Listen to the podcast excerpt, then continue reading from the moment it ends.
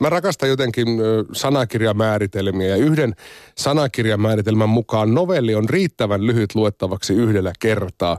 Hyvän novellikokoelman taas puolestaan jaksaa lukea yhdellä istumalla ja näin tapahtui Tuuve Aron Lihanleikkaajan kanssa. Tervetuloa lähetykseen Tuuve Aro. Kiitos. Pitääkö paikkansa, että sä oot kirjoittanut sun ensimmäisen romaanin 7-vuotiaana? Niillä paikkeilla se varmaan tapahtui, joo. Sukulaisten suureksi iloksi. He olivat ensi yleisöni.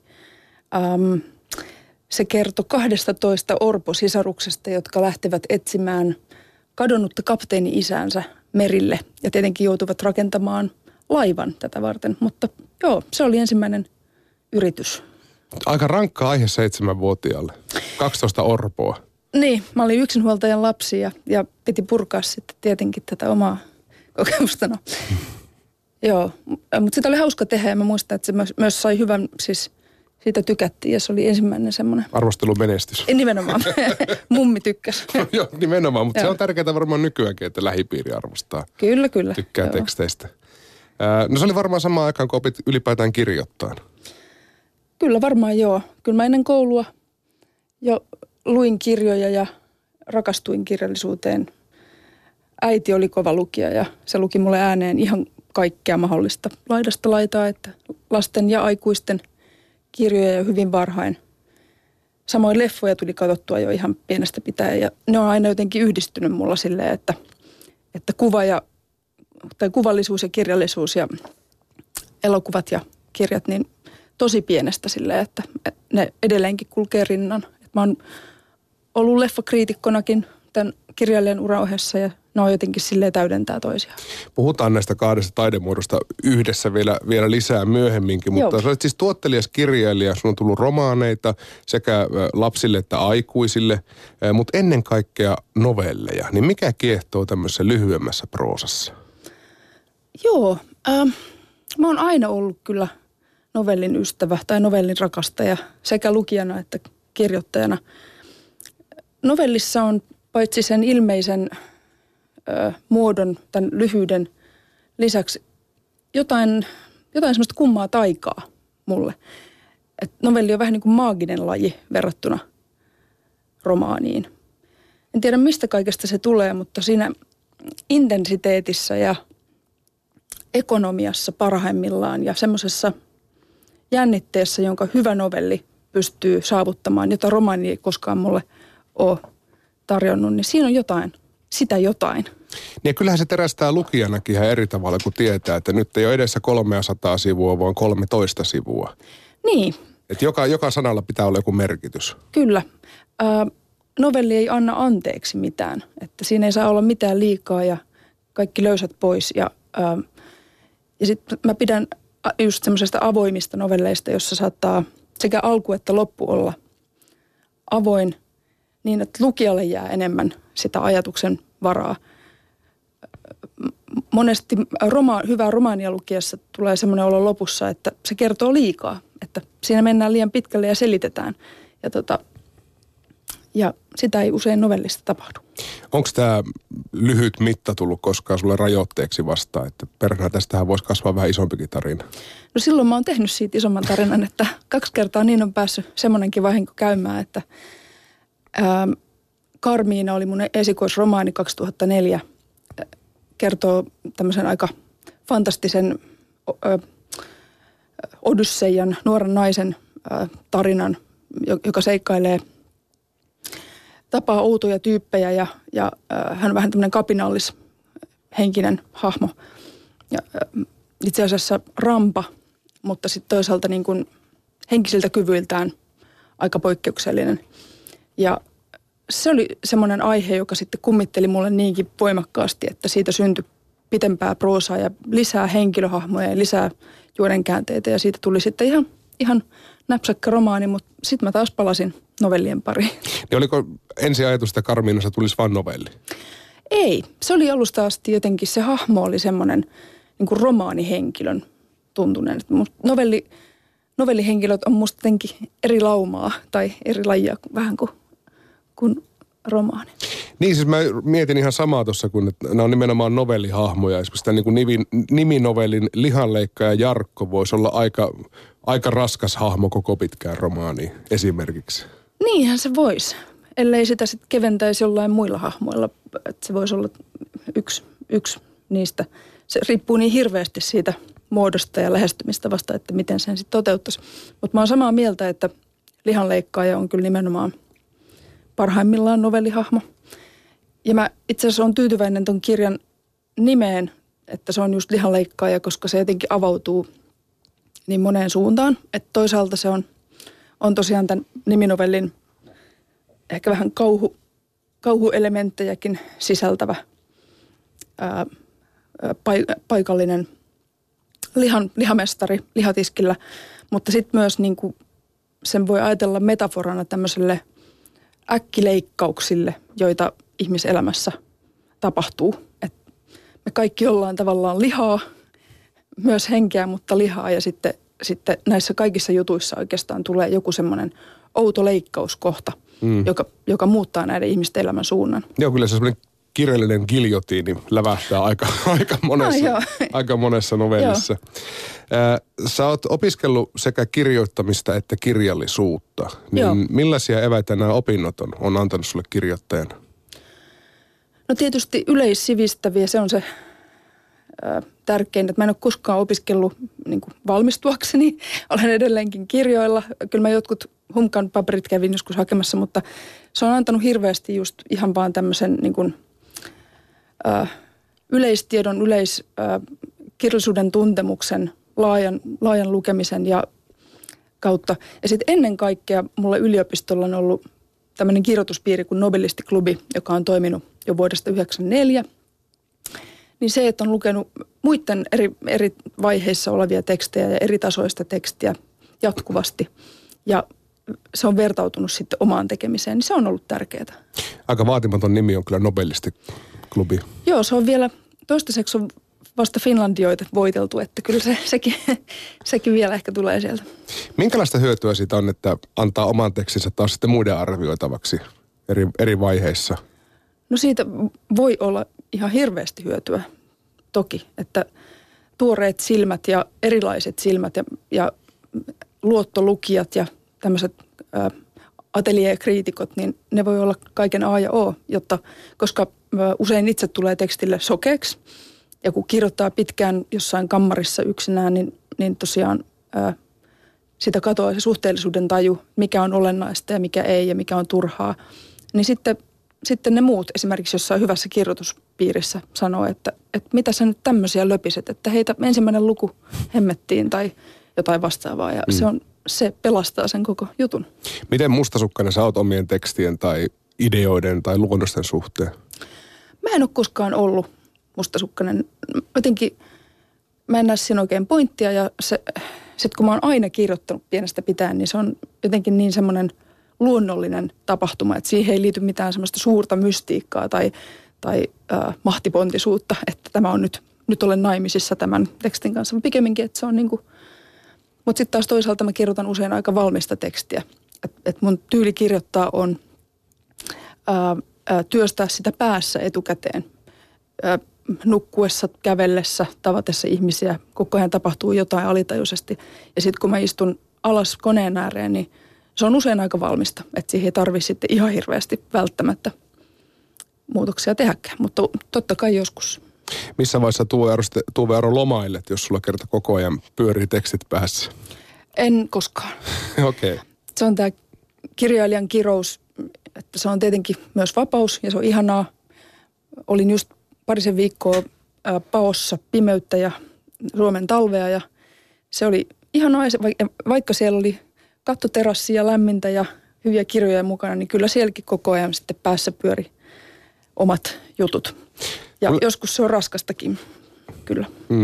Tuleeko sulla sitten ihan niin kuin tuolla, kun tapaat ihmisiä ja eri tilanteissa, niin syntyykö ihan myös ideoita siitä, että tämä voisi olla jonkun novellin vaikka lähtötilanne? Ilman muuta joo. Toi on parasta ehkä tässä työssä, että ihan mikä vaan voi olla aihe.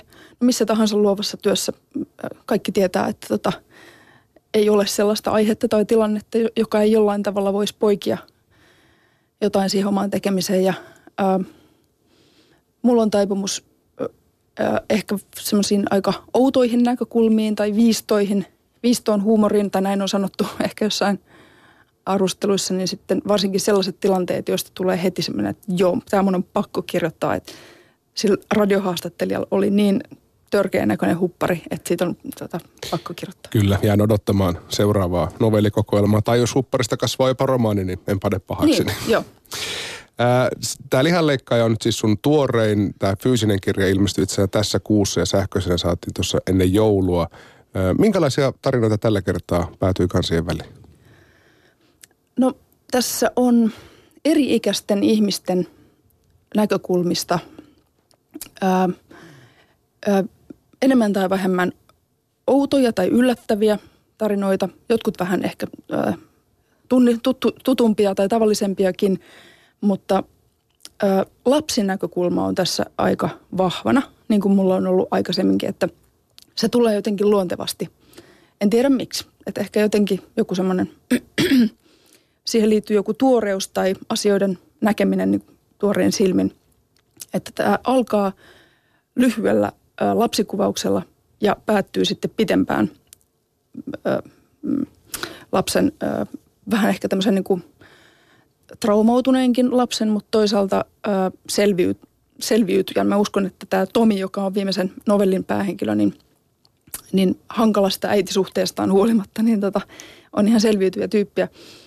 Ja ne jotenkin silleen muodostaa semmoisen aika hyvän, miten sen sanoo, ympyrän.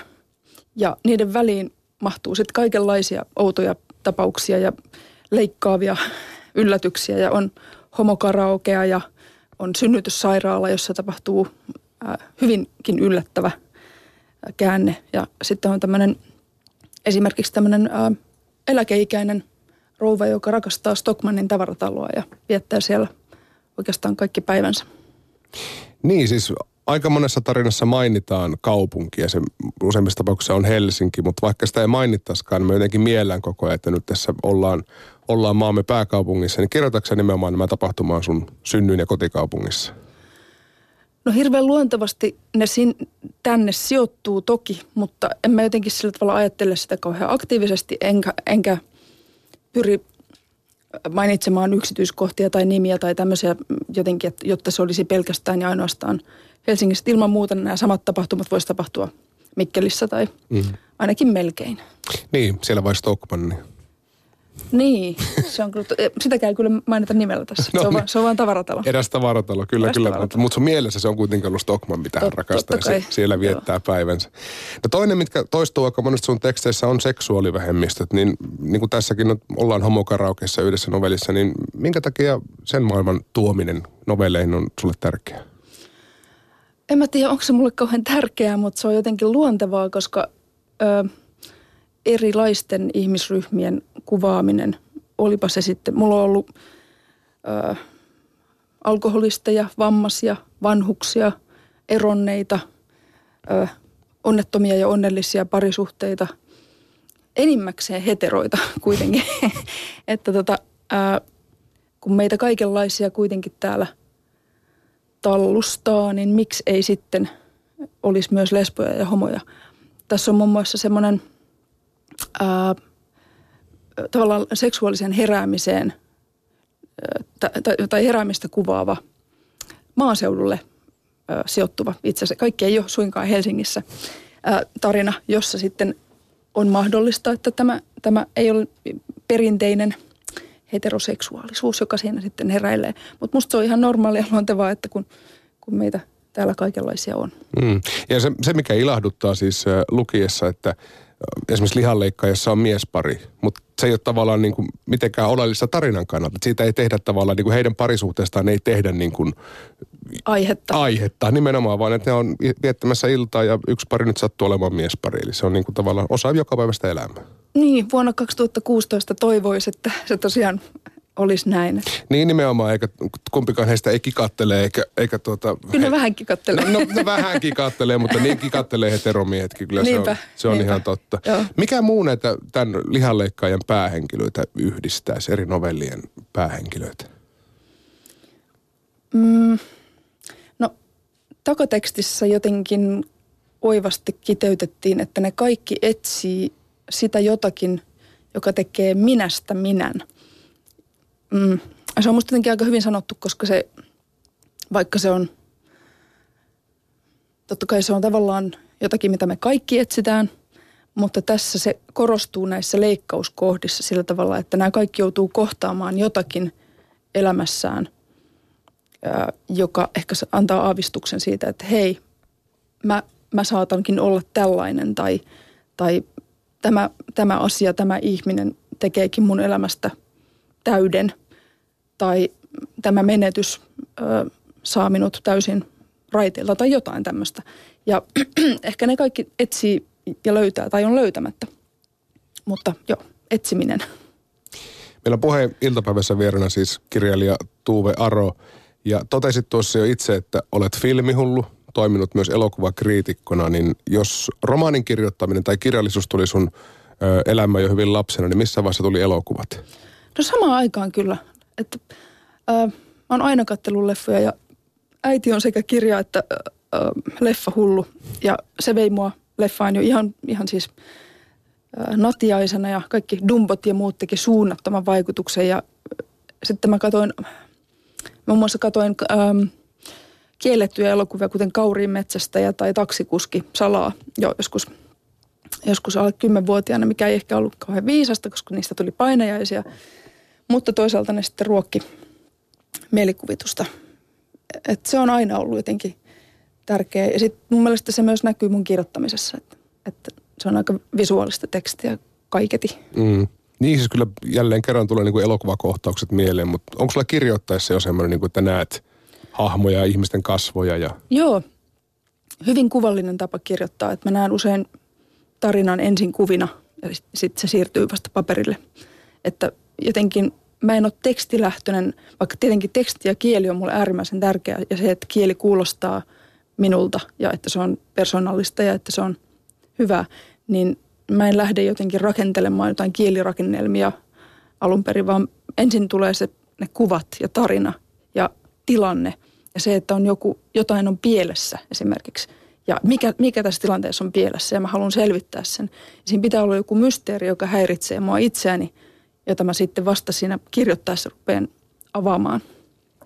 Sekä elokuvakriitikkona että myöskin kirjoittajana, niin joudut tietenkin välillä asettumaan myös niin lapsen ajatusmaailmaan. Kuten tässä nyt nämä aloitus- ja lopetusnovellit, tietenkin jos lasten elokuvaa joutuu arvioimaan, niin ei sitä pidä aikuisen näkökulmasta arvioida. Niin miten helppoa sulla on tavallaan kääntää aivot sinne, sanotaan 10-vuotiaan Tuuven tasolle? Musta tuntuu, että se on helppoa, koska se ei ole koskaan hävinnyt sieltä se 10-vuotias, että meissä kaikissa on kuitenkin se lapsi olemassa ja olemme olleet lapsia ja musta tuntuu, että se liukuma niin kuin lapsuudesta aikuisuuteen ei ole mikään tämmöinen jyrkkä leikkaus, vaan päinvastoin meissä niin, kuten sanottu. Että niin eikä se ole lopullinen? Ei suinkaan. Ja jotenkin tuntuu, että pikemminkin ehkä jotenkin elämä menee semmoisissa sykleissä, että välillä mitä enemmän vanhenee, niin sitä syvemmälle saattaa myös mennä omaan lapsuuteensa ja lapsuusmuistoihinsa ja sitten taas vaiheita, jossa se lapsuus on etäämpänä ja ei merkitse niin paljon, mutta aina se on läsnä. Vieläkö syntyy näinä päivinä niin kuin siis lasten romaani-ideoita tai muita? Saa nähdä, hyvin mahdollista, joo. Et tällä hetkellä on tekeillä ja ideoilla 3. lastenkirja, mutta se on idulla. Ja sitten on aikuisille kaiken maailman ajatuksia tulossa. Onko ne edelleen ajatuksia vai kirjaksä ylös niitä johonkin, että tämä voisi olla? Joskus kirjoitan, joskus mä herään keskellä yötä, koska välttämättä aamulla ei muuten muista. Mm. Ja ne on usein parhaita, semmoiset niin kuin unitajunnasta kumpuavat oudot tarinat tai henkilöt. Eikö harmita ihan hirveästi, jos ei kirjoita ylös ja aamulla ei muista enää? Muista, että oli hyvä idea, mutta ei muista, mikä se oli. Kyllä harmittaa, joo. Se on ikävä tunne. Miten se, että olet toiminut elokuvakriitikkona, niin on muuttanut sun omaa suhtautumista kritiikkeihin, joista tehdään sun kirjoista?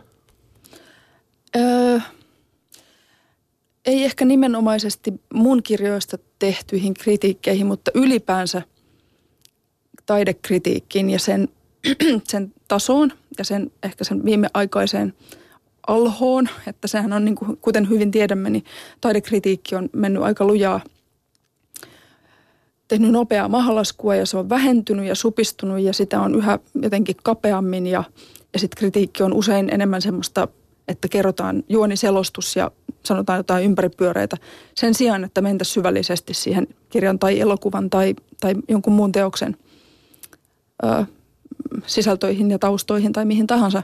Ja se on hirveä sääli ja se on mua kyllä suututtanut, että leffakritiikki, kun se on netistä löytyy kymmeniä tai satoja erilaisia leffapalstoja ja sohvan nurkan tausta kamerahörhötyksiä, joissa ei sitten välttämättä ole niin kuin sisältöä nimeksikään. Mm. Ja mulle itselleni kriitikkona on aina ollut tärkeää just se elokuvan kunnioittaminen eikä oman pätemisen esittely.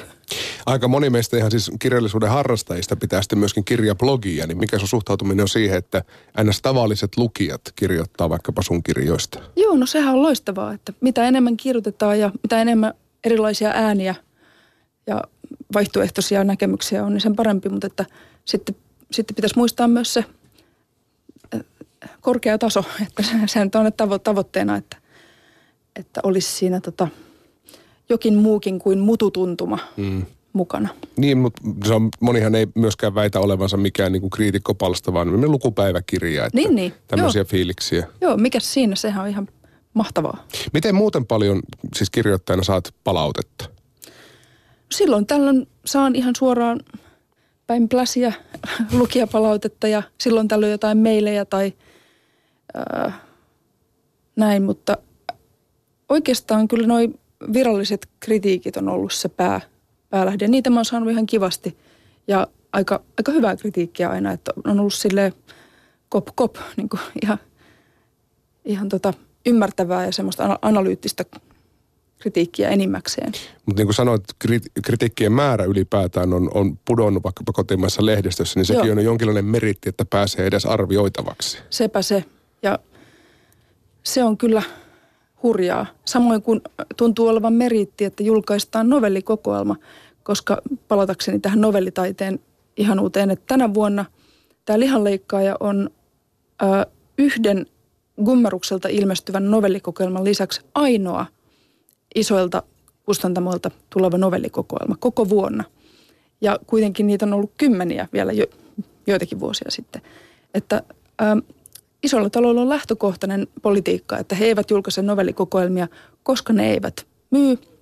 Ne eivät myy, koska ihmiset ei löydä niitä, koska niitä ei mainosteta tai kirjakaupat ei niitä osta. Että se on semmoinen ihan älytön kehä, että vaikka novelli on loistava kirjallisuuden laji, niin jotenkin se jää varjoon. Mm. Miten sitten, kun Lihanleikkaajakin tuli ensin e-kirjana, sähköisenä kirjana, niin olisiko siinä jonkinlainen pelastus, niin kuin matalammat tuotantokustannukset ja helpompi jakelu? Niin, se voi olla yksi keino ja yksi väylä. Jotkut tykkää e-kirjoista.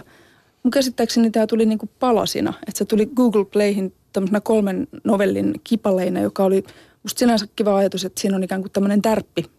3 novellia voi kokeilla, vaikkapa Lihanleikkaaja ja 2 muuta novellia. Ja sitten jos niistä tykkää, niin voi ostaa lisää. Et se on musta ihan hauska ajatus. Uusi ja kaikkea tuommoista on hyvä kokeilla. Itselläni mulle on toi perinteinen kirja on tärkeä ja rakas. Ja kirjan tuoksu ja se, että se on mun hyllyssä on usein niin kuin ihana asia. Niin tietää, että se on olemassa. Niin. Jos tulee virusi, se ei katoa. Nimenomaan. Puhutaan vielä kirjoista ja elokuvista. Ne on hyvin eri taidemuotoja keskenään, mutta mitä yhteistä sä oot löytänyt kirjojen ja elokuvien välillä?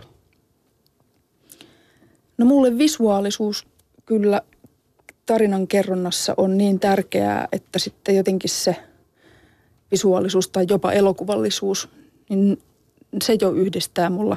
Et mä en ehkä tule lukeneeksi semmoisia kirjoja, paitsi,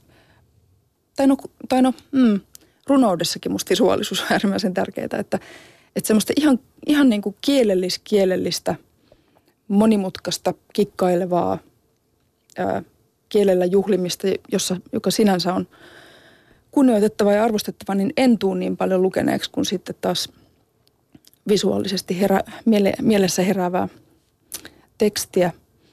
Ja sitten toisaalta elokuvassa mulle edelleen on tärkeää useimmiten hyvä tarina.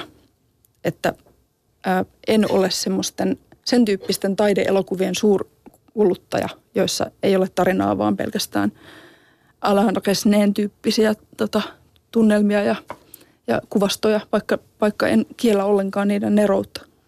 Tai toinen ääripäästä hirveät visuaaliset efektit ja tietokonetehosteet ja muut. Joo, ne ei kauheasti kiinnosta sitten taas. Joo, että...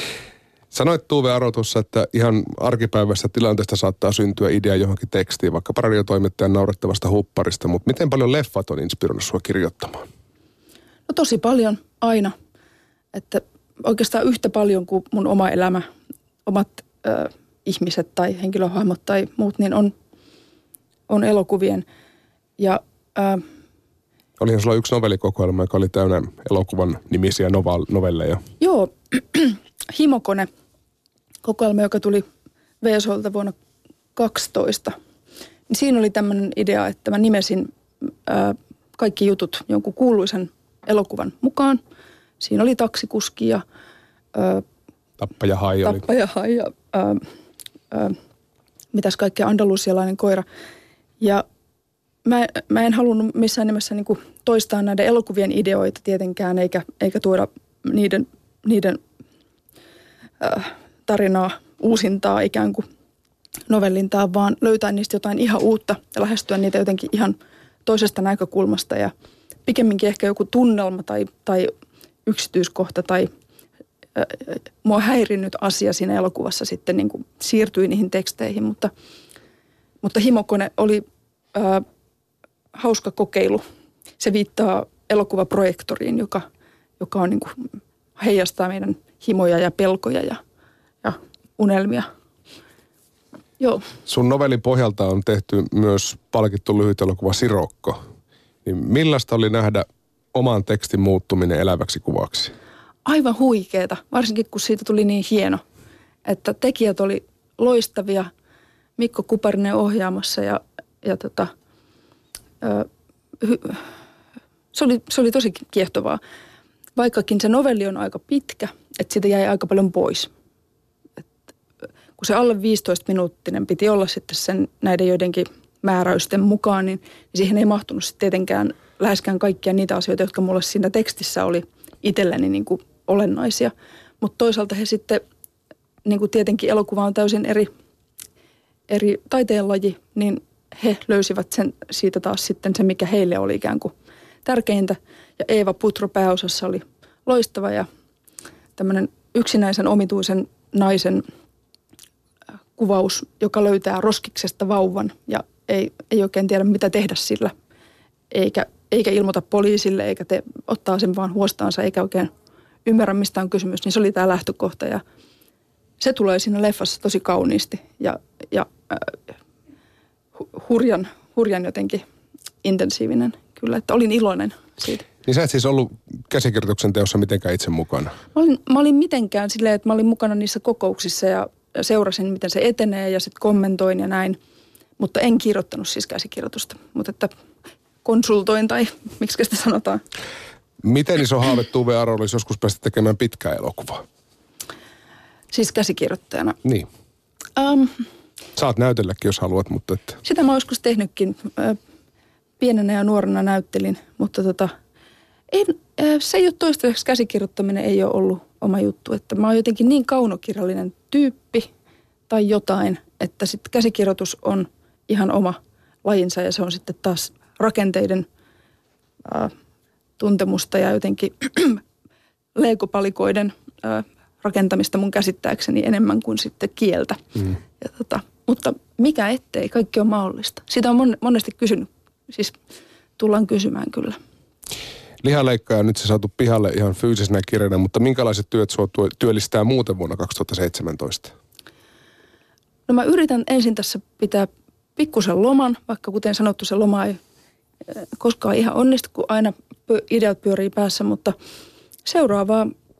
seuraavaa kirjaa, joka todennäköisesti muotoutuu novelleiksi. Mutta mulla on taka-alalla myös yksi hyvä romaaniajatus, semmoinen ikään kuin häiritsevä henkilö, joka ilmaantuu elämään aina silloin tällöin ja se muistuttaa, että ehkä siitä syntyisi romaani. No sun ajatuksen juoksun nyt vähän tuntien, niin se voi olla, että molemmat syntyy vähän samaan aikaan. Mutta Tuuve Aro, kiitos kun pääsit käymään. Kiitos teille, oli tosi kiva.